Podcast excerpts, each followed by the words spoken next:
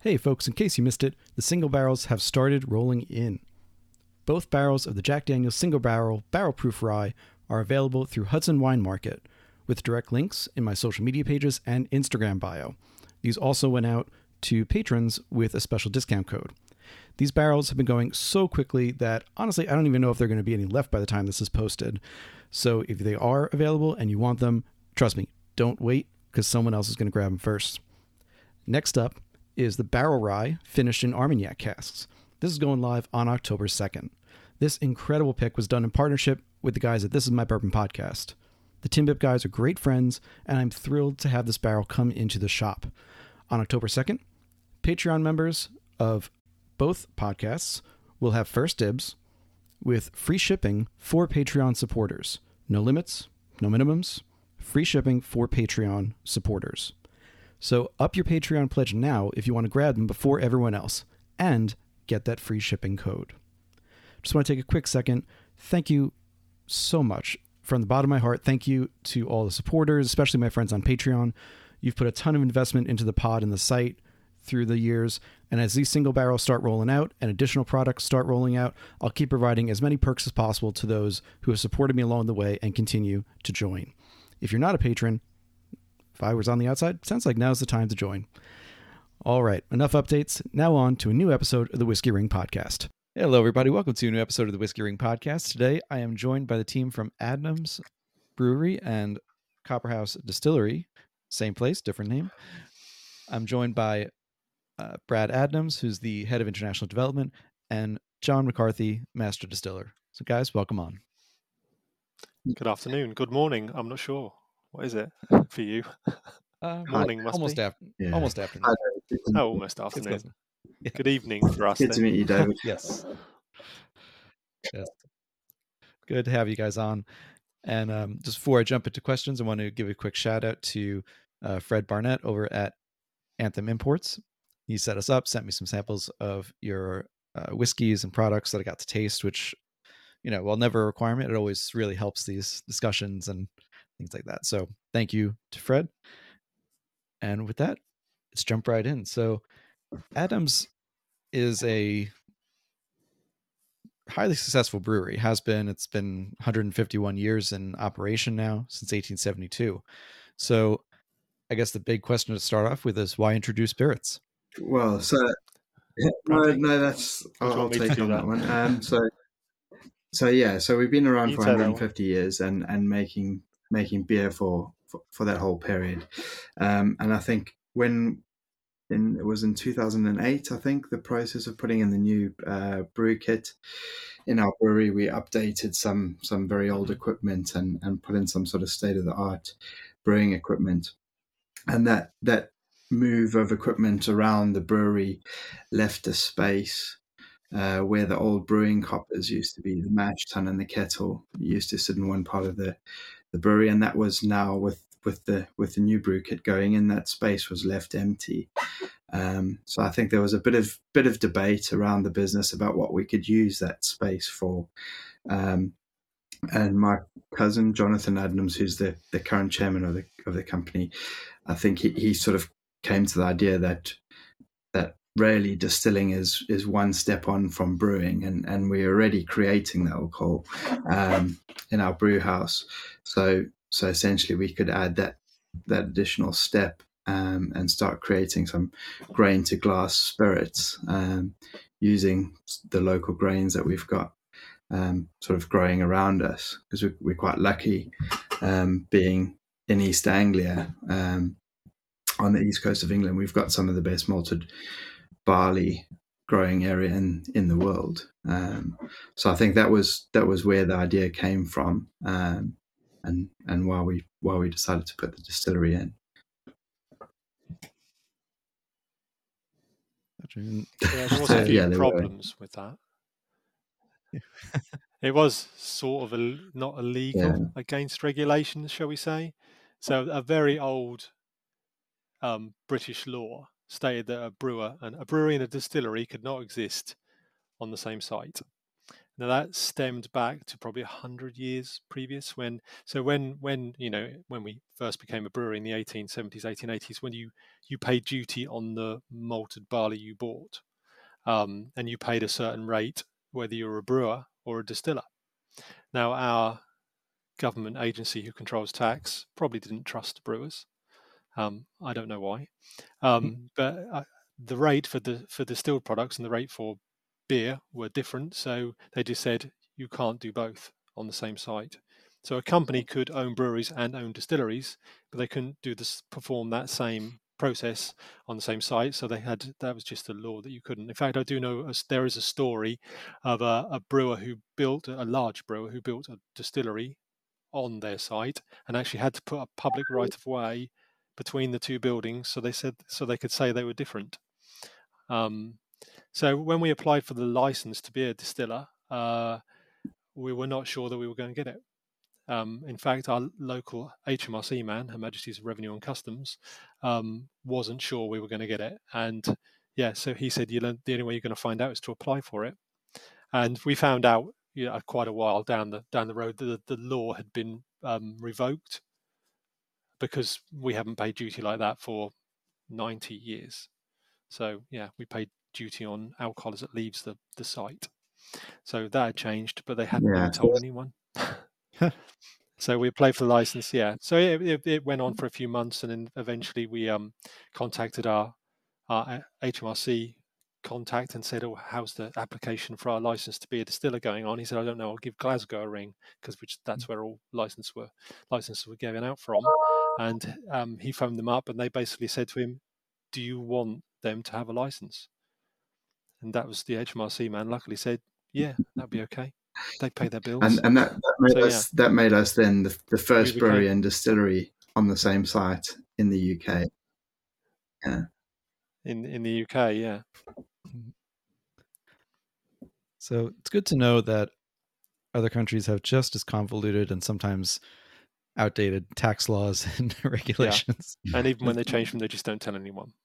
exactly you know we've got to deal with the, t- the three tier system over here and mm-hmm. it that alone is a problem but then you get into each of the states it's it's even more so it's craziness um so you're able to introduce the distillery and we'll get a little bit into the details of the the stills and all of that in a little bit um but so officially the spirits part comes from copperhouse distillery so that's yeah. your internal and external name for the still part of things.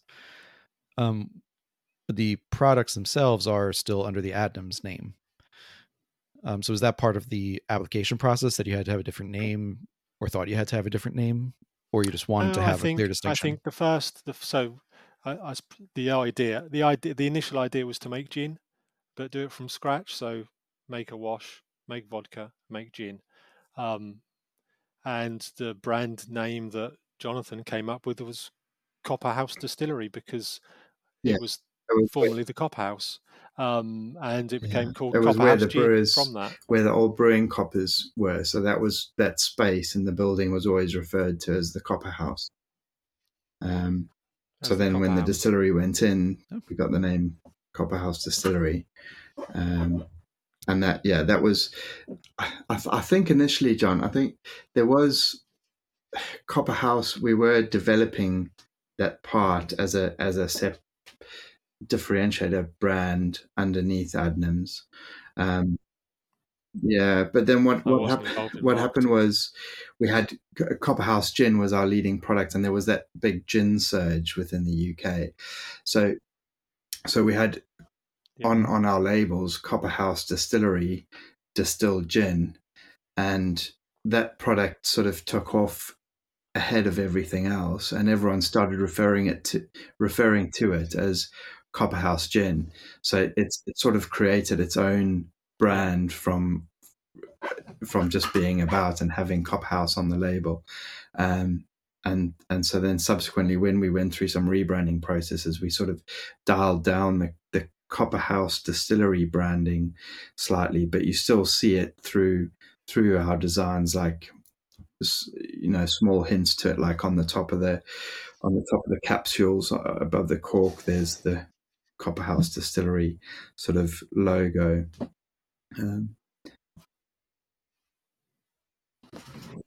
Right, so the so this is in 2010. Start off with uh, gin and and a vodka. At what point did you decide you want to start distilling for whiskey? Uh, that was it. Sort of evolved because we were um, gin was in its infancy of the, the amount of gin we were making. So we weren't distilling gin every day. We weren't distilling vodka every day. And so I just had some still time and thought I'd make some. We had a conversation with Jonathan, obviously, because um, yeah, I wouldn't just do it off my own back. But yeah, I thought I'd make some whiskey for something to do and buy some casks and see what happened. And it was a purely experimental, really. And you know, uh, it sort of snowballed from there to we've made quite a lot.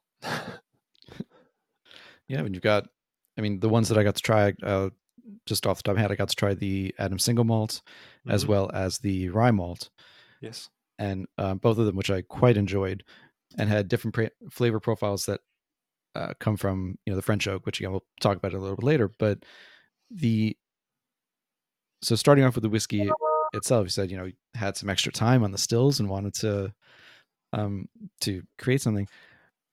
The let's talk for a second about the stills that you had put in.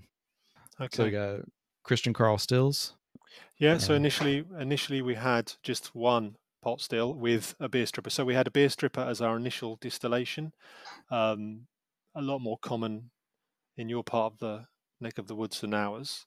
Mhm. Um, in fact, I think it was initially called a bourbon beer stripper, uh, uh, with a stripping section and a rectifying section on top. Quite tall, Mm. quite noisy, very hot. um, yeah. So and but that enabled us not to have an initial wash still. It became our first distillation where you concentrate all the alcohols and take them all out and then worry about separating them in your second distillation. But it's quite efficient. It works. It um, processes about 800 to 900 liters of wash per hour, and we run it continuously. So constant feed in of wash and um, alcohol out the top and non-alcoholic beer out of the bottom. and then your Second so yeah, the- distillation. Yeah, so second distillation, we have a 850 liter copper pot still um, with uh, three plates in the head, and then it's connected to a vodka columns, which is another 40 plates, um, copper plates, and then a, another still, a, a stainless steel demethylization still, which is we don't need to talk about vodka. um, uh, for our that's for our vodka production, but uh, if we disconnect the 40 plate column, we're we're left with just a normal small three plate head on top and we used when we first started we made vodka in that still. We disconnected the columns to make gin using some water through uh, so for some reflux in the top of that. And then we went when we make whiskey we turn the water off so it works like a normal alembic head really. Um, so that still is why we made every single thing for quite a few years up until 2016 and then we evolved. So yeah, so then we expanded to have separate stills for everything. so before 2016 then uh as I say so you you were able to run everything off the one still did you you said you were you were able to kind of shift a couple of things over in the operation of the still so that you could run the whiskey just as you would run not just as A, you would run a normal, a normal un. So we one with no Right. cooling in the top, with no rec- reflux control other than the still and the air temperature around it. Right. Um, yeah, to make it more traditional whiskey still. Um, so that's how we we made whiskey for a long time. In fact, we still make whiskey like that today because we sometimes we run um, that still to make whiskey when the whiskey still is already busy making more whiskey for someone else or whatever. yeah, we make a lot of whiskey spirit or new make spirit, I should say.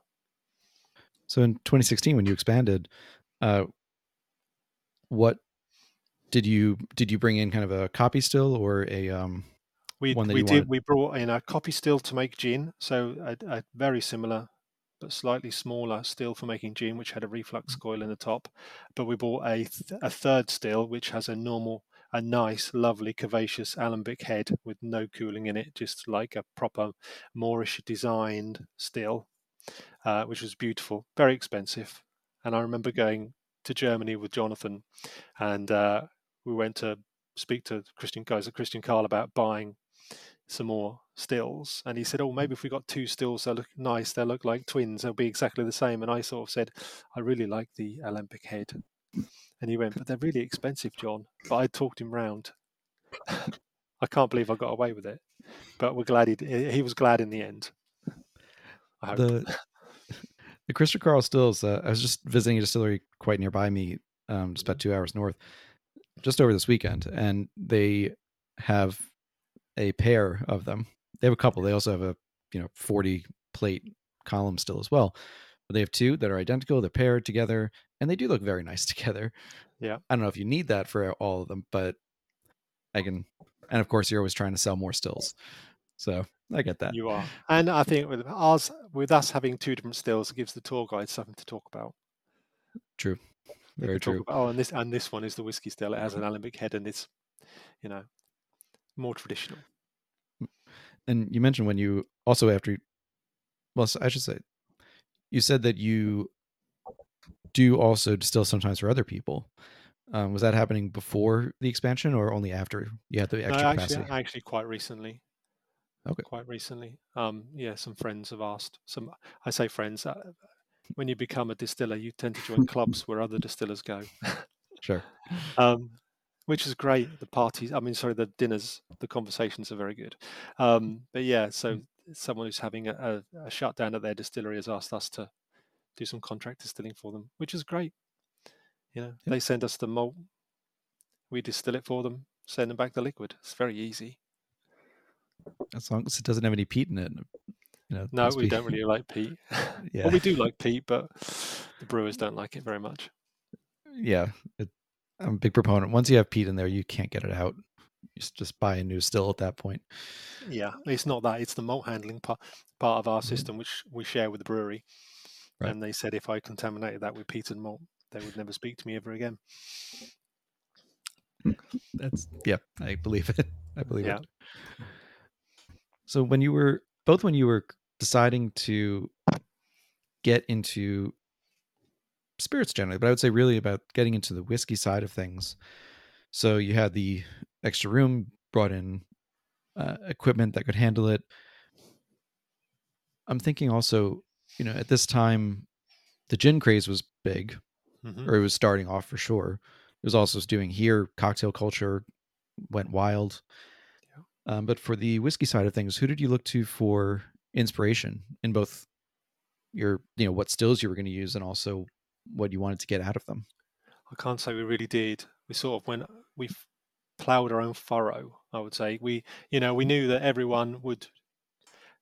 To start with, English distilleries who make whiskey was uh, you could count on two fingers, and we were the second finger. Um, so there was only one other distillery and us who were making whiskey at that time. There's now, I think, 40 Mm. English whiskey distilleries.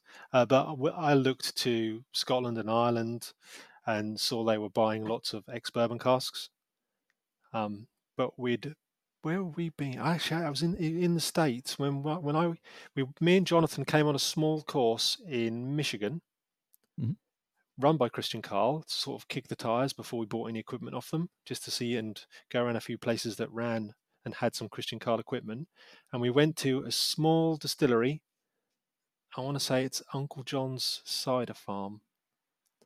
I think it was called that. Anyway, they had a tiny Christian Carl still, and we went there with a few people with Christian Carl, and and they had some casks, and they had some casks that were made by a company called Radoux, uh, which are in Jonzac in France, in the Cognac region.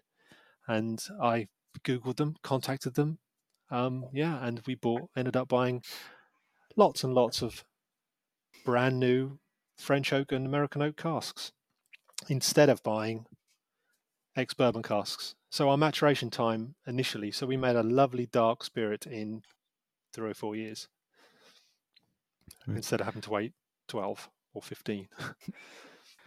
True. Uh, but they were more I- expensive. I should know this, and I can't think off the top of my head. Which um, English distillery was the first? English It was whiskey. the um, the one in Norfolk, the, that's the English Whiskey Company, Oh, that's right. Okay. imaginatively named English Whiskey Company. But we do like them; they're very they're good friends. Uh, I very early on in the podcast, I spoke to um, David Thompson from Spirit of Yorkshire, hmm and uh, they I think were in 2012, so it was just a year or two after, but still very few at that Yeah, time. yeah.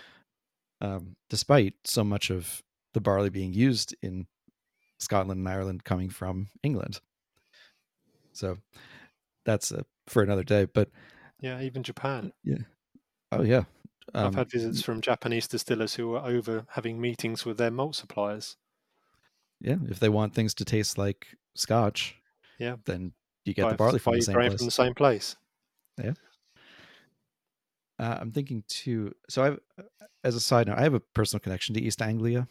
Um, that goes back to uh, when I was in grad school. I did a thesis on oak management in medieval Okay. Mm-hmm. England, focusing on East Anglia. So looking through the Exchequer records and all of that, which were still in Latin, which was obviously Fun. annoying, but um, you learn learn pretty quickly to look for certain words. Um, never thought I would end up talking about whiskey, but here we are. And uh, so to talk about East Anglia as this area where you have some great grain. Um, I know the between the malted barley, between the barley, excuse me, uh, pre-malted, and also the rye that comes from right by you.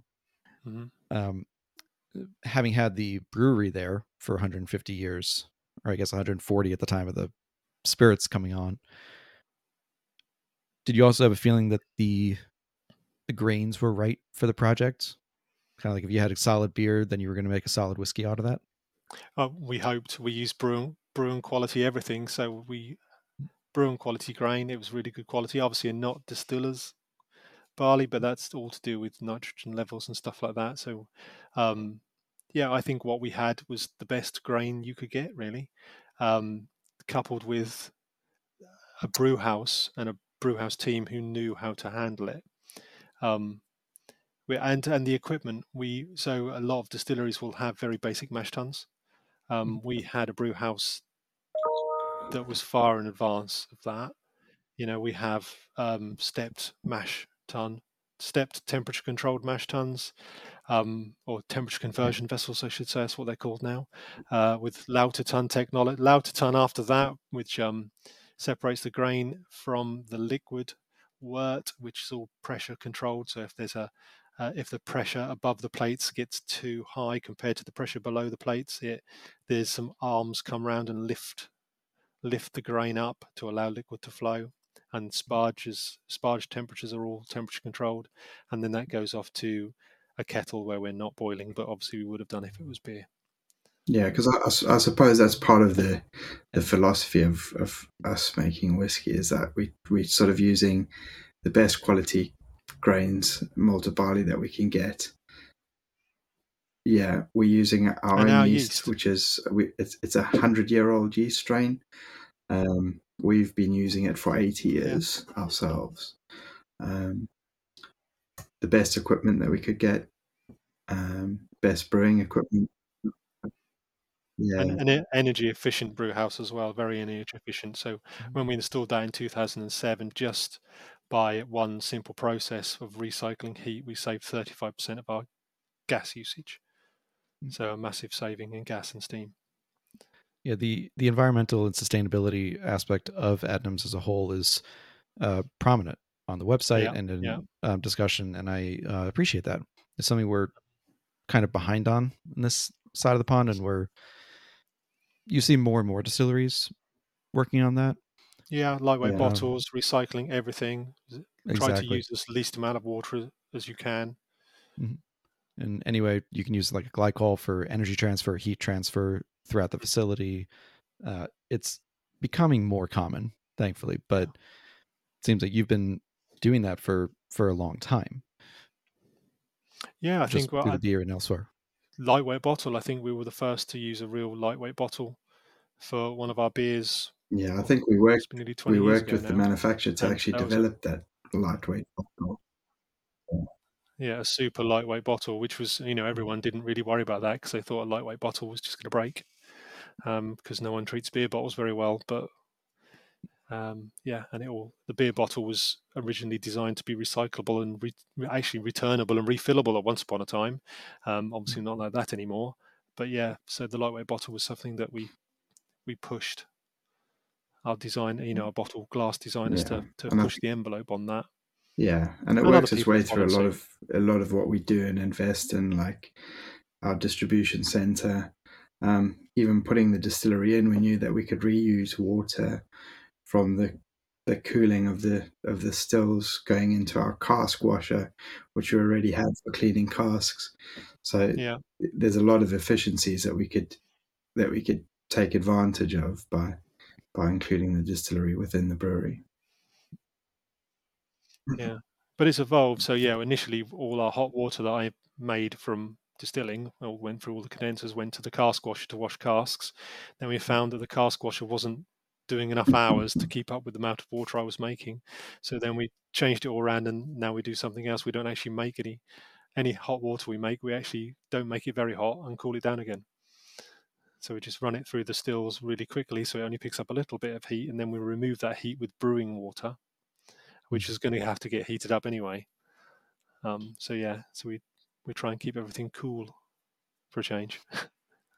And everything stays cool, but you're still preheating each of the other steps that Everything's needs the still heat. getting So yeah, yeah, yeah. So we're using the heat in a different way. fantastic. And jumping back just for a second, uh, you both, well, Bradley, you have the, the family connection to being part of the Adnams apparatus. Um, but John, what's uh, your background and you know, how did you get to Adnams? here? And So Yeah. I was a control systems engineer based in Suffolk, um, although traveling all around, well, mostly England, but occasionally into Europe to do Mm. jobs on mostly water industry type stuff, uh, Environment Agency and uh, water companies, British sugar factories and stuff like that. A few Mm. weird factories in Belgium and stuff like that I was going to, but I was, you know, I never knew what time I was going to get home. Um, I had a young family at the time, and it was Mm. time to look something, look for a job that I knew what time I was going to get home. And you know, something local would be nice. And I heard about the job at Adnams and applied and got it. But I started there as a member of the engineering team, so to keep the engineering, um, the brew house running, everything is computer controlled. That was my background. Um, yeah, so I started doing that, and then in 2009, this distillery project came along, and as an engineer, we ran projects, and there was 11 of us, and I was selected as the engineer most suitable to put a distillery in. I don't know what that means. yeah, so that was when the the trip to the states to to um, learn about Carl distilling equipment and actually to learn about distilling at 100 from scratch. Really, I had no experience at all. I had I'd done some brewing exams um, while at Adnams for the first nine or ten years. I've been Mm. here since 2001. So yeah, did some brewing exams like that. They thought I was the best engineer to be a distiller, a distillery installer. I'd say there was no plan for me to actually run it afterwards. Um, yeah, so I actually the story goes, and it is sort of true, and it is true actually. I will say that on the plane back from Michigan, me and Jonathan on the plane, couple of drinks, and um, Jonathan said to me, "John, I think we'll go ahead and do this distillery. I think it'll work." And I went, "That's great. Who's going to run it?" And he said, "We'll worry about that later." And I said, "Well, I'll have a go." And he said, "Okay then." So that was my job interview with a chairman who'd had a couple of drinks. And when I came back, I installed the distillery, I was an engineer and a distiller, also the only person who knew how to turn it on. Very handy. Um, Mhm. And I did both for several years, but slowly the distilling overtook the engineering. Yeah, They still miss me. well, that's the number one rule in a job: make yourself as irreplaceable as possible. And Only that's- person who had to turn it on. I'm the person drinking here, by the way, Oh yeah, please do. and it's quarter past five. Yeah. Um, so I know you said you kind of started, uh, as you said, I love this phrase. You plowed your own furrow as you were building the distillery. Uh, did you, to become the a distiller, did you uh, do any particular classes in England? Visit other distilleries in that way? I did well. I, as a as a brewery, we we have an association with the Institute of Brewing and Distilling, and we, that's the who I've done my previous brewing exams with, and that's the, who the sort of the body that we've done. Everyone did their brewing exams with, and they obviously did distilling exams. Um, and I had started doing the diploma in brewing, had done the first module of that, and uh, yeah, then moved on to the sort of transferred over to the diploma in distilling and spent three years doing that, which was fascinating. And then um, meeting other distillers uh, came about because I was asked to join the first the Gin Guild, Mm. um, which is a, a subsidiary of the Worshipful Company of Distillers.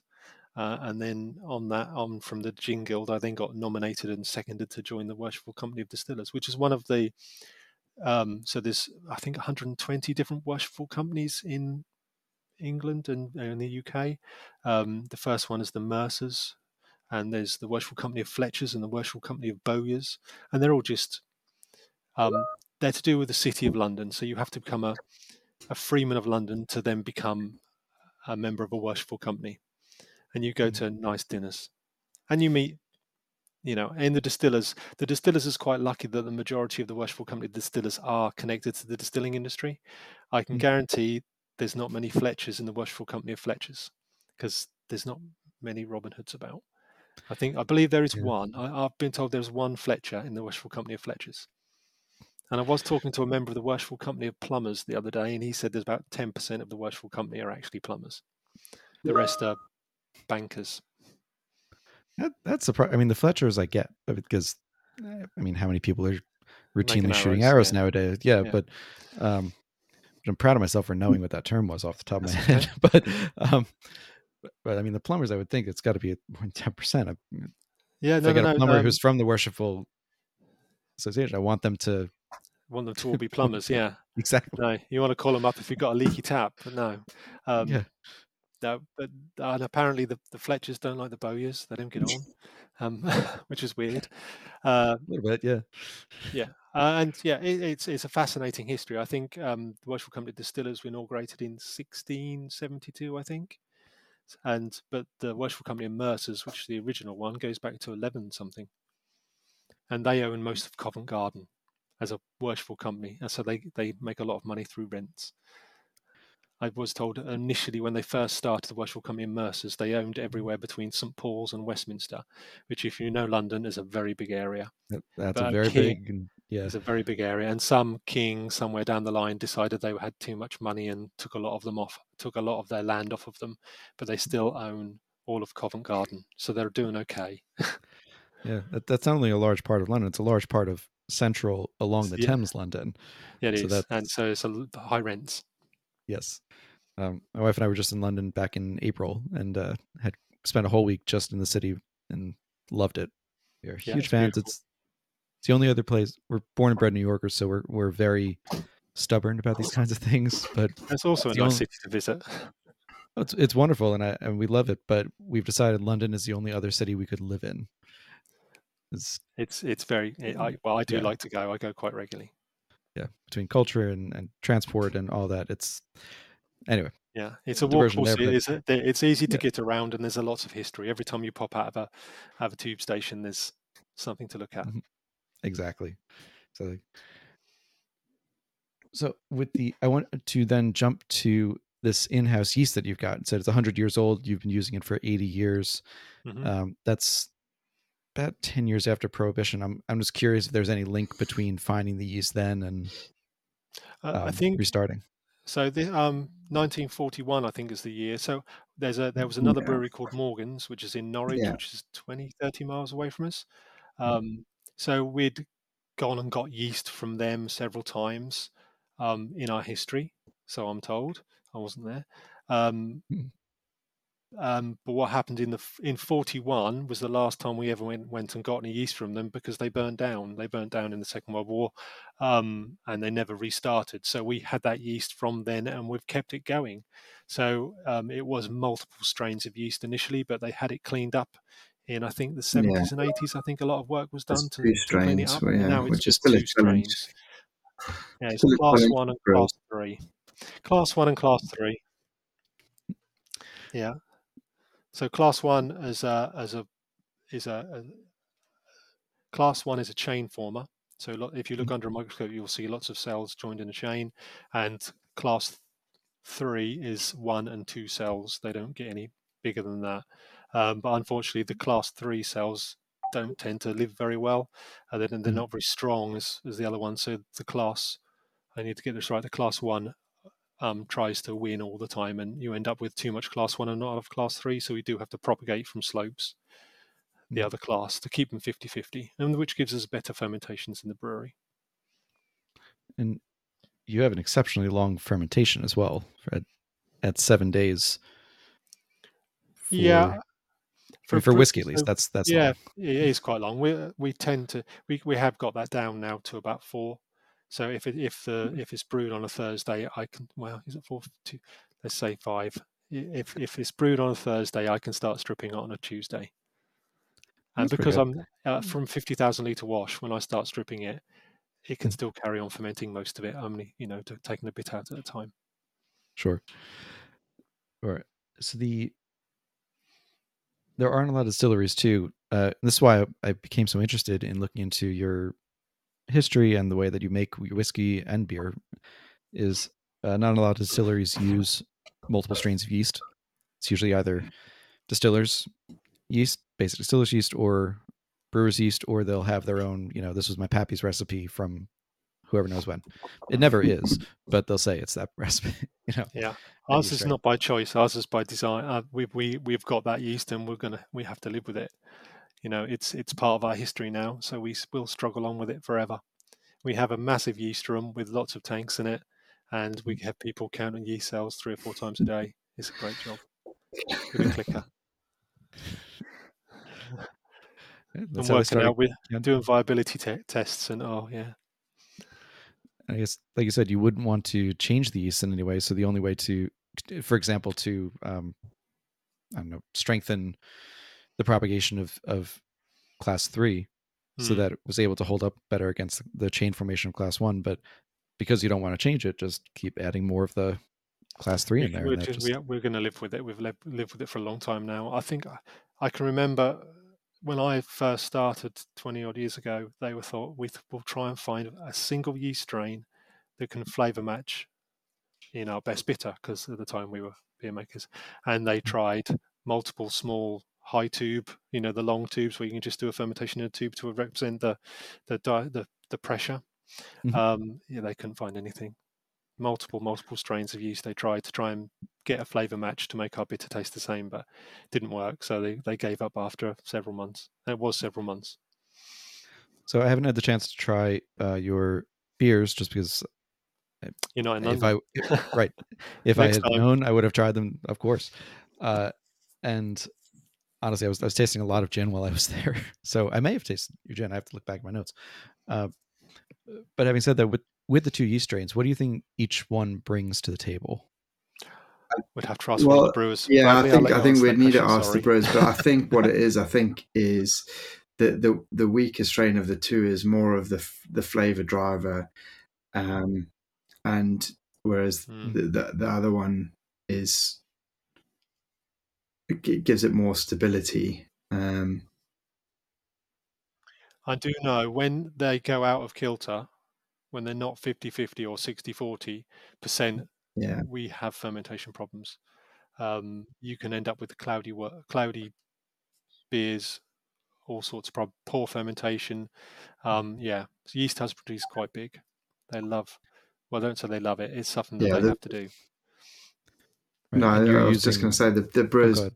often describe themselves more no- no- not as brewers but as yeast farmers. They they do everything they can to make the yeast happy, um, because if you've got happy yeast, you've got you've got a, a good fermentation and good tasting beer. Mm. Yeah, I mean, it's true. It's true, and I'll just leave it at that. It's true. Yeah, it's where our, a lot of our, our flavor profile comes from the yeast. We put it down to the yeast. Oh, for sure. Yeah. And so that's making, you know, using the, the yeast to make uh, a distiller's beer, or well, to make a beer, period. But Yeah.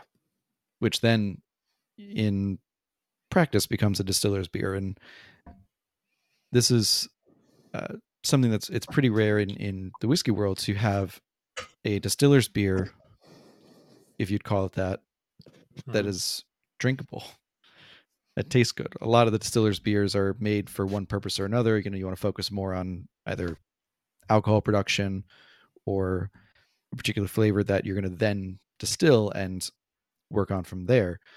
Um, but the only other company that I could think of off the top of my head that has a really drinkable distiller's beer is um, Westward Spirits. Oh yeah. They're out out on the west coast Mhm. in Oregon. Yeah, in Oregon. And uh, I got to try their beer. It's delicious. It's um, tastes like honey wheat bread. Okay, this is the un, this is the wash, The wash, yes. un, uh, unhopped. How Unhopped, would you yes. say our, our beer is? Sorry, our wash is fine, but I prefer the the hopped version. That's fair, but there's a di- big difference between fine and I can't drink this. yeah. Oh no, it's definitely drinkable. Yeah. So, uh, in the not having had the beer itself, uh, either the wash or the hopped beer, uh, what kind of flavor profile would you describe the wash as having? Good question. I should have drunk some earlier. It's it's obviously sweet. It's malty. Um, there's some chocolate there. There's definitely some chocolate flavors because Mm. I get that in the in the New Make Spirit, big chocolate flavor. Um, There's, there's quite yeah. yeah. there's quite a lot of fruity esters because I think our, our yeast is quite it throws off quite a lot of flavors like a black Belgian style beers as well. So- So you get a lot of those fruity esters Yeah. coming. Yeah, complex, yeah. And we'll add into you're using traditional English style, so Yeah. ale yeast as opposed to lager. Ferment- So all yeah. top. It's an ale yeast, yeah. Top fermentation, top fermenting Yeah. yeast, which we crop. So we um vacuum and it then off the yeah, top. and then when it repitch it into the top. next into the Yeah, Interesting. So the so the yeast doesn't quite all doesn't quite all die off. no, no, no, no. So we so Yeah. when it, it comes to the top of the bed, it floats on top. Um, it will fall back down if you don't crop it quick enough. But we'll after two days vacuum off the top of all the yeast back to our yeast room where we'll look after it, um, and then pitch that the next day. And some of the yeast, so some of the yeast comes to the top, and Mhm. the dead yeast goes to the bottom. So we have yeast bottoms and the cropped yeast from the top, and the beer nice and clear in the middle. Hopefully, Gotcha. So with that, let's jump into the the spirits themselves, the uh, single malt as well as the rye malt. So, uh, starting with the single malt, you spoke earlier, John, about the when you were in Michigan, you got to try these particular barrels. Uh, Red Fox was them, uh, uh, there was a Red Owl, which is the Red French Owl, company who makes them. Yeah. right? Um, and so for the single malt, you use mostly new French oak with some ex bourbon barrels. Yeah, for the aging. sixty-six thirty-three. So sixty-six percent. So two for every two um, French oak, we use one ex bourbon. Were you pretty convinced after uh, trying the Red Owl in the first place that this was, if you could get the barrels, that this was the one you wanted It to was, yeah. So we we actually initially got some. We contacted Radoux and got new French and new American oak from them because they supply American oak barrels as well as French oak. Uh, and we put some spirit in and left it for a few months and tasted it and we had a conversation about it and see which one we preferred and i thought the french oak was much more complex um, spicier. No no um, coconut flavor at all where the american oak was big coconut but Mhm. a bit more shall we say one note. Um, so i thought the french oak was the one to go for although it was 50% more expensive. Uh, always the way isn't it? The one you like is the most expensive one. Yeah so yeah we french oak and then initially our first bottlings of single malt were 100% new french oak and then jonathan actually said we've been filling some ex bourbon casks let's do a blend and see if see what happens so i blended several different variety you know several different versions and different amounts of uh, french oak and ex bourbon together and came up with the 6633 blend of uh, yeah that and we used the american oak barrels we bought for a different whiskey Gotcha. Which one was that? It's our triple malt whiskey the one we haven't mentioned yet which Ah, is primarily wheat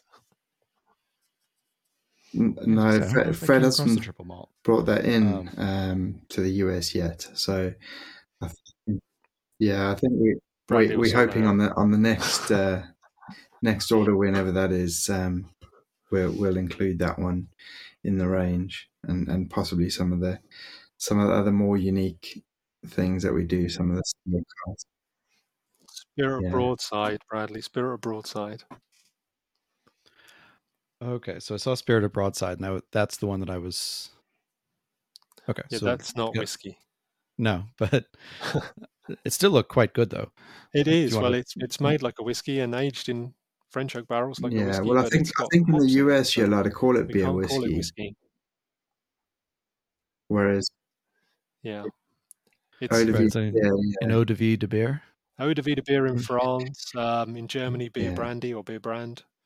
Um, Mm. it's something we came across. Me, so actually, me and Jonathan again on one of our trips to Christian Carl around some. I think we were in Austria. I think um, going Mm. around some tiny distilleries who make millions of different spirits, and Mhm. there was a there was something that was in like a perfume bottle. What I thought was like Chanel Number Five bottle, but it was actually um, yeah a beer brandy, and tasted amazing.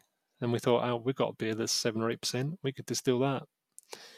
And we have a beer called Broadside, um, which was which was named after or inspired by a battle that was just off the coast of Southwold between the Dutch and the English, which no one won. They just fought all day and then went home at the end, I think. So we're told. Um, but the broadside is a type of gun, and there are a lot of guns on the beach um, from that era on on Southwold. Uh, there's a, a hill called Gun Hill, and it has these guns on it um, still to this day. Unwork, they won't work, hopefully. Um, yeah, so then beer was named Broadside, first brewed in the early 80s, I think. The bottled, they have a bottled version and a cask version. It was seven point something percent at one point. It's five point something now, at five point three. Um, but yeah, we brew that full strength before it's diluted for bottling. It's seven point two percent. So we um, thought we'd distill that, and it, the hop aroma stays all the way through the process. It is quite unusual and quite amazing, I think. Bradley will have to get some of that over to the. States if he hasn't already. I can work with him on that. Yeah. Yeah. One bottle Um, at least, David. Yeah, for, well, for sure. Um, no, it, it's it's a fascinating category. Uh, there, a couple of brands here have tried hopped whiskey.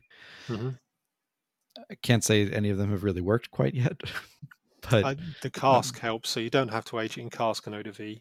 Um, Right. But I think the cask really calms down the hoppiness. Right, and I'm someone who loves their hops. I, you know, a good IPA, something real Mhm. high on the IBU scale. That's that's my bread and butter. Uh, so I appreciate the hops. It's just odd to find it in whiskey. In whiskey, So- yeah. Yeah, we certainly Maybe- couldn't call it whiskey. Yeah. So the new French oak barrels, in particular, uh, as I said, they give such a different profile. Yeah. And the the only other, I'm sure there are other companies that in the U.S. that have tried this, but uh, the one that I'm most familiar with, Doc Swinson's, did a release where they blended uh, whiskey from MGP, but finished it in new French oak casks Okay. because most of the French oak we see here is either ex wine, ex rare, more rarely ex cognac, ex brandy. hmm Um, so it's already it's already been through something. It's been toasted once already. It's not usually charred, but when you get a new French oak that's charred, toasted to your specifications, the flavor profile is unlike anything I'd had before. It's amazing, was- yeah. Yeah, it was absolutely delicious. Uh, and for the, as opposed to the single malt, for the rye malt, using all Yeah. French oak. Is that right? Yes, all French oak, all new French oak. Medium plus toast, untoasted plus- heads. Interesting. Okay. And uh, what char do you go to on that usually? It's just medium plus. It's hu- Medium no plus. char at all. So, yeah, very light, a light brown color. Not even light, a medium brown color. We'll call it is medium plus. So, but there's no char, there's no black, nothing at all and you still get a pretty good color on the whiskey. Like it, it's not the darkness that you would get from from something that's charred, but something that would still look like a whiskey if you it want would to simplify look, it that much. Very dark color after a few years, yeah, yeah, um, a lot more color than you get from an ex bourbon cask. We can get this. Um, we've we actually now about. To, oh, actually, I've got one here. Got one right beside me now.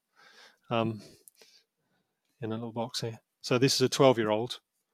One of the. F- I want to say mm possibly one of the first, if not the first. Actually, there was only two whiskey distilleries 12 years ago, um, and I, know the English whiskey company. They, they, they, I think they might still have some card. of that available. The 15 year old. Some of that available. Um, so we've done a 12 year old. Now this is 100% bourbon cask, ex bourbon barrel, and so that's the color we get from 12 years.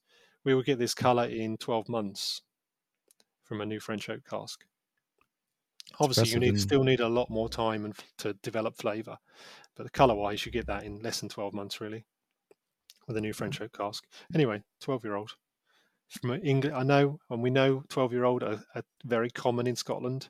Everyone has mm-hmm. a twelve year old. Everyone has a twelve year old in Ireland, but we're only the second distillery to have a twelve year old in England. We're very proud to be going that long. Where there's now forty distilleries who are not even old enough to have a three year old, but they will be this month's Impex Spotlight is on Nc'nean. Founded by Annabel Thomas, Nc'nean has a pioneering approach to spirit making, putting innovation and sustainability at the forefront.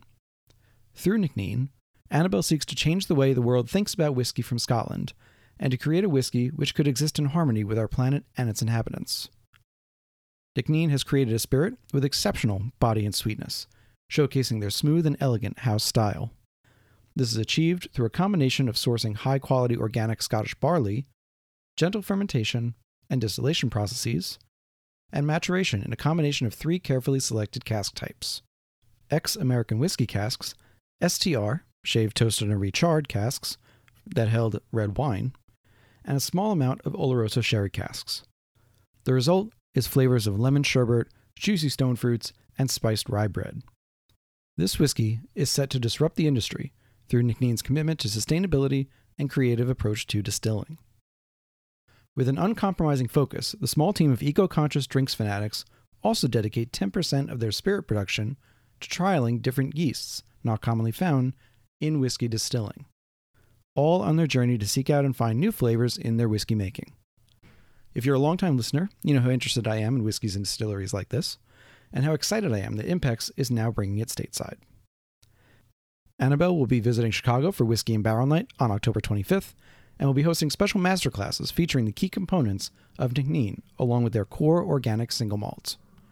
These tastings will also include a sneak peek of Quiet Rebels Gordon. Only 630 bottles of the special one time only release will be coming to the States, so it's a release and an event you won't want to miss. Nc'nean Organic Single Malt is currently on its way to specialty retailers across the U.S. For more information and questions on where to buy, please contact the Impex Beverages office at office at impexbev.com and follow on social media to never miss a release. The Whiskey Ring podcast is proudly sponsored by Impex Beverages. Eventually, but you've got a head start on them. So yeah, with this uh, this rye malt, I think that was when I first when Adnams first caught my eye, mm-hmm. because you don't see a lot of rye or rye malt coming out of, of England, of any of the British Isles, I should say. Uh, I think there's one or two from from Ireland now, and not many. And it's been associated more with either continental or U.S. distilling. So, uh, if I have the timeline right, you've started the whiskey, you're making single malt. At what point did the rye become part of the equation? About Bradley, Jonathan, yeah. So, so Jonathan? Jonathan Adnams, our chairman, um, he's got a, a, a just a, a, farm just outside of Southwold in a in a little village that's sort of next door to Southwold called uh, Reydon, and Reydon comes from Old English. It's an Old English word meaning rye hill. Um, so, so presumably there's been rye, rye grown in that in that area for for centuries. Um, and now Jonathan grows rye himself on his farm, so it's it's quite a good link. Um, being able to use use grains that we or Jonathan is growing on his farm just one mile away from the distillery, um, and bringing that into into the brewery and then into uh, distilling into spirits. It's sort of quite a nice story, keeping it sort of hyper local, um, almost single estate production. Um, it just adds. It's a really nice story, and it's something different. And I think, I think doing the rye, and and maybe we'll discuss the triple malt a little bit later. It also sort of plays to our brewing heritage of using because we in brewing we use a lot of different lot of different malts, a lot of different grains for for different styles of beer.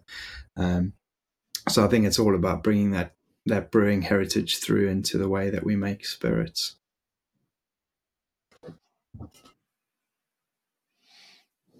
I'm not sure I've ever had, but is there are there many rye based beers? That's so. Jonathan's rye is used in beer as well. We do a crystal rye, um, Hmm. And yeah, we Yeah, use, we- we even in our- in a few beers. The chairman, the chairman grows it. We don't have any But. I mean, even our even our flagship beer, which is is called Ghost Ship, um, we use rye in the in the recipe of that as well. Um, so I think I think rye gives a nice sort of nutty, Nutty, slightly spicy note, um, nutty, spicy. Yeah. which works well in, in in a lot of beer styles. Mm. And that's why I know we didn't. Sorry, but that's why Yeah. with the triple malt that we talked about earlier, I haven't really talked about. That's a mixture of primarily wheat, but with some barley and some and a small amount of oats. And the reason for the oats came from the fact we're brewers. We know when you add oats to a beer, you get a creamy, a creaminess to the beer. So we thought, oh, that might be nice in a in a whiskey. Actually, in a vodka as well. We do a, our, our award-winning vodka. Biggest award-winning vodka is is made with that wash, with the same wash that we make our triple malt whiskey. We make a triple malt vodka called Longshore. So the uh, triple malt. So you're, I'm assuming by the name, you're malting all three of the. All our Grains grains are involved? malted, yeah. All Yeah. our grains, even the rye and the rye is malted as well. Yeah, I agree with you with, the oats. I I love oats in a whiskey Mm. or in a spirit just generally. That creaminess is Yeah. And just a tiny amount. You don't need a lot. I think we're five percent oats. yeah, just five to ten percent is all all you need. No, I've had a hundred percent oat whiskey too, which is extremely creamy. Creamy, That's guess, yeah. yeah, that's that's verging on kind of a um, maple Cream cinnamon soda. oatmeal. Yeah, Oh, oatmeal, yeah. yeah, but it is it is delicious. Um, I'll have a single barrel actually of that coming out in eh, January, February, somewhere in the new year. Um, 100% oat whiskey with 10 to 20% of the oats toasted. Oh, amazing. So Sounds good. see how see how that comes out, but it it tastes great. But the uh, so the when did the triple mash, the triple malt, excuse me, come in in terms of between the single malt and the rye? It was before the rye, after the single malt. It w- basically it was a, a spin off from the vodka. So the vodka, we started off making two vodkas and two different gins, and Mm. those two washes, one was 100% barley, one was triple malt. Um, we then decided we'll make two whiskies, and then Jonathan was growing rye, and he said, "Why don't we make some whiskey out of that?" And so we did. So it just everything's just evolved. Um, we've made some weird things when we weren't that busy at the start. Like I said, when we started making whiskey, we made absinthe, we made the weirdest liqueurs ever. Um, yeah, all things we just trialed and made some, made them for a couple of years, and then moved on. John got to have a lot of fun in the in the early years. Yeah. Um, yeah, I did have a lot of fun in the years. It's a bit more serious now, but yeah. Well, Love a good absinthe too. Well, yeah, it- I, I think I, the The- thing the that I liked absinthe about was absinthe was the amazing. history of it. Uh, it was Exactly, product. Yeah. The problem with making absinthe is it makes everything smell of aniseed, and it takes Yep. days to get rid of the smell. So when when gin production got really, really busy, we couldn't really make absinthe anymore because we took two days to get rid of the smell before we could make anything else. And Mm. yeah, production couldn't wait that long. Fair enough. But it was it was fun while it lasted. So being the the second distillery in England at the time, uh, you've obviously had to just compete with the fact that you know Scotland, Ireland had dominated the space for so long. Mhm. So, um, not only when you started the distillery, but also to this day, what kind of challenges or obstacles do you face in convincing people, hey, this is an English made whiskey and it's worth trying? The best thing is to get people to drink it. Really, um, it's the hardest thing to do because you need to get them in your presence.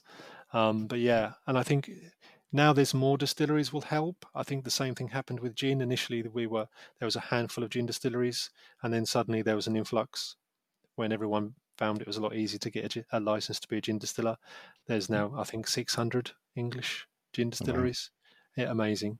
Um, um, uh, too many really. But um, the same thing's happened with whiskey. With more, there's now an English whiskey guild um, recently formed, of which we're members, um, which have been instigated to build the profile of English whiskey. There are now definitely 26 members. I think there are 40 people starting to make whiskey in the UK, not in the UK, in England. Um, so uh, yeah, the more people that make it, the more people will taste it, the more people will get interested in it and see it as a category, um, which can only do us good, really. And from a marketing standpoint, going forward, do you want to be seen as this as a, a uh, if you'll forgive the phrase, a torchbearer, kind of leading the way as one of the earlier adopters? Yeah, We're happy to do that. I think Bradley, we've we've, we've certainly won some awards. The um, the rye malt whiskey got double gold at the International Wine and Spirits competition a few years ago, and has won a few other awards as well. They all have, but the the rye especially has been our most awarded whiskey, yeah, um, which is very I good. think- And yeah. uh, and I think I think being a torchbearer for, for English whiskey is is a great place to be, and I think it allows us also to showcase some of the innovation that we can bring into whiskey. I think things like using the new wood, using um, a varied mash bill, like with the triple malt, it sort of offers something a little bit different and interesting, um, and gives people hopefully a reason to try try the liquid that we produce. Awesome.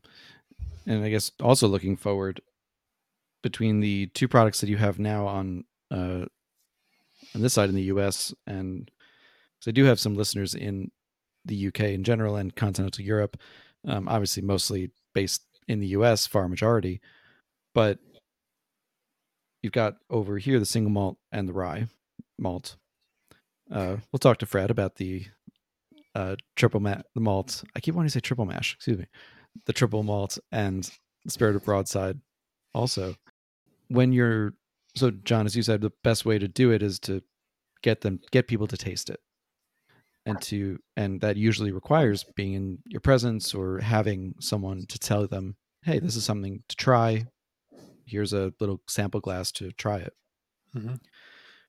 when you're not able to be there uh what's the and this can be answered by either one of you or both of you is when you're not able to be there in every place where it is what's kind of a like a two line pitch that says hey this is some english whiskey it's really good you should try this I, I, I don't have a, a, a two line. I think It's really difficult. If we could do that, we'd, we'd yeah, it's a golden egg, isn't it? It's getting people to drink it, and I think we need lots of brand Yeah. ambassadors. I, th- I think that's a We've got to challenge. We, I, th- I, think that is a challenge we've been grappling with for, for quite a long time. Is how how do we succinctly put across mm. Um, in in a two line thing like to to draw people in and say actually you need to try this because I think what we've got is a is a lot of stories and a lot of sort of there's a lot of technicality in terms of differences in how we make our whiskey that you really need to have a conversation about our whiskies to be able to to transfer that knowledge. Um, so I think what yeah what we've got to focus on is like John said is really building building ambassadors within our team, but also just consumers that really um, like what we do and, and like Wanna our products and, and, and try and get them to to discuss that with with their friends and recommend um, people to try our, our whiskies. So, and and doing things like like I was in Poland two weeks ago at a whis- whiskey live event in Poland, um, and you know, getting loads of people in the public to to try our whiskies. I, I think it's it's quite something seeing seeing people look, look at our products because also the, the design is quite the design of our products is is quite bold. I think in the whiskey category, um, we've got some of our bottles are quite brightly coloured, um, which I think draws people in initially, but maybe it doesn't sit in the people's traditional view of what a whiskey looks like. So so so they they can be drawn in, but then slightly wary of like what what is this. Um, but then when they when they actually when you tell them it's English whiskey, that intrigues them a little bit more. And then when when they taste the when they taste the liquid, you can you can just see that the the delight on their face when they when they sort of think, well, where, where, have you where have you come from, sort of thing. Like we, we know it's English whiskey, we didn't realize that there was um, English whiskey producers producing uh, whiskey as good as this, you know. So it's it's it's quite fun seeing that reaction. But yeah, we need to do more of it in terms of getting it in front of people. It's, it is the most difficult thing. Well, can be very I mean, costly. Oh, for sure, for sure. I know at least right now with um, the rye is probably the easiest to kind of get in front of people right now, just because we're going through our own rye revolution here. Yeah. All the rye brands are coming back, and new ones entering the market with their own recipes and such. So that at least, as you said, the marketing uh, of the bottles and the design of the bottles does catch the eye. They're they're bright. They're big white letters, easy to read from far away. So someone can say, "Oh, that's a bottle I want to look at." And having the rye alongside it uh, certainly, I mean, it caught my eye. It certainly catches the eye of people if it's on the, on a bar in the rye section. Um, I think obviously the single malts, the triple malt might be slightly harder just because it's um, as good as they are, and and I hope this comes off the right way. It's it's not as in vogue as the rye itself is. Mm. Rye has always created a lot of, you know, excitement. I think. Right. Uh, so, but still, I, I think personally, I'm someone if I get to try one product from somewhere and I like it, I want to try their whole lineup. So, mm-hmm. um, if you have a place or two that has full lineups that you could do a tastings, uh, I hope people get to try more. This, as I said, the two products I've tasted, I really enjoyed. Um, I've gotten full bottles since, which I don't do for everything that I get to try because both right. for space, but also for I don't like everything Cost. I try. Um, yeah. Um, but so in the meantime, though, just as we're closing up, uh, in addition to that 12 year you showed, what's next for Adnams Brewery and Distillery? Well, the 12 year old doesn't actually launch until the 9th of next month. So that is the next mm-hmm. new thing. Um, mm-hmm. we have a few other distiller's choice range spirits um, available. We've got um, some liquid that's spent its whole life in a sherry cask, and some its whole another one that's spent its whole life in a port cask. Um, the only sherry cask one we actually had is actually sold out, but we do mm-hmm. have some 100% port cask. It's it's been in there. It was in there for seven years. Uh, highly port, really dark spirit. Uh, we have a few wine cask special specials. Even got we've even got a Suffolk brandy. So Southwold is in the county of Suffolk, and I went to a winery over ten years ago, or twelve years ago now, I think, and chatted to them and got some wine off them. And I actually got to choose which grapes were not individual actual grapes, but which grape varieties they used, hmm. um, which was exciting because one of the Adnams wine buyer, we're wine importers as well, have been for 100 years, over 100 years, I think, um, was with me at the time. And he actually worked at this vineyard 40 years ago and planted some grapevines and they were still available to, and they were still producing grapes. So, um, yeah, so I had 5% of those put into the, into the wine. Hi, um, my son. Um, and yeah, so that wine was made for us, and I distilled it into one barrel of of brandy, and it's there's you know it got to ten years old before we bottled it, so there's some of that available. So yeah, it's and, and then and then doing got, experiments. We've got a few casks of English oak as well, or a couple.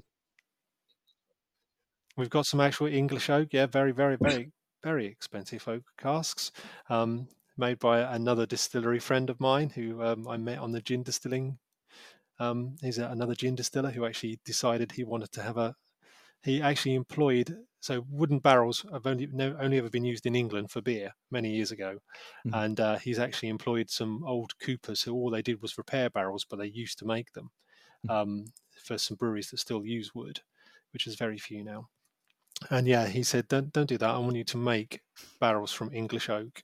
So he's uh, yeah, he's a passionate man, and yeah, so I bought a couple of barrels off him and filled with new spirit a couple of years ago now. So it's not quite even ready to taste, but we will taste that and we'll see what English oak does. It's Quercus robur, it's the same as um, French oak. So it may be the same. I'm told it's not, but I'll, I'll tell you in a year. We'll come uh, back. Absolutely. You are welcome back at any time. Uh, and I, there's many things that I still have to look forward to to tasting and and talking to people about because I can Fantastic. be an unofficial brand ambassador over here. Perfect. Bradley, yeah, send we'll, some stock. We'll arrange it through Fred. Absolutely. Well, Brad and John, thank you so much for coming on. Um, hang on with me for just a sec after we finish recording to close things out. But th- yes, thank you both for coming on for talking about Adnams um, Copper House, even though it's less of a used name now, but still part of the branding. So Copper House, Adnams, single malt. Yeah, it's on the shirt. Uh, talking about the single malt, the triple malt, the rye malt, the uh, spirit of broadside. We also have an incredible selection of beers, which I will be tasting when I get back to England, hopefully not after too long. And we'll have links in the show notes to all of their social media so you can follow them for when the new releases come out for November 9th when that 12 year old launches and to see if there's any more of that port barrel left yeah. for you as well. And there is so yeah, yeah. Uh, and, and, and also if there's if there's anyone that that is interested in a single cask or, or something special, um, if we could put Fred's details up from Anthem Imports, because he's got a few he's got a few samples Absolutely. that I managed to get over to him from some of our interesting some more, more interesting single casks that we've got um, that potentially we could do specific bottlings for. Um, so just thought I'd put that out there. Absolutely. Absolutely. We'll put Fred's info in there as well. I'm sure he won't mind. And if people are interested, give him an email. All right, guys, I'm going to end recording. Thank you again for listening to a new episode of the Whiskey Ring Podcast, and we'll see you next week. Hey, folks, thanks for listening to another episode of the Whiskey Ring Podcast. If you like what you hear, please go ahead and click that subscribe, follow, or like button. Leave a rating review on your podcast app of choice, and let me know what you want to hear. You can reach out to me through the podcast apps or email me at david at whiskeymyweddingring.com with any suggestions or ideas for new show guests. You can also support the podcast at patreon.com slash whiskey in my wedding ring. That's whiskey with an E, for as little as a dollar a month. $5 a month gets you access to bonus content, including our soon to resume Under the Influencer series, and $25 a month means you join the Barrel Share Club. Each month, Barrel Share Club members get to try products sent to me for review, bottles from my own collection, and sometimes bottles that I just pick up because they're fun or interesting. Right now, only five spots remain in the Barrel Share Club, so grab your place today. Finally, please follow on Instagram. You can follow me at Whiskey My Wedding Ring or at Whiskey Ring Podcast. You can follow me on Twitter at Whiskey Ring. You can follow on Facebook at Whiskey My Wedding Ring or join the Facebook group, the Whiskey Ringers Group. And I hope to see you there. Cheers, thank you for the support, and see you next time.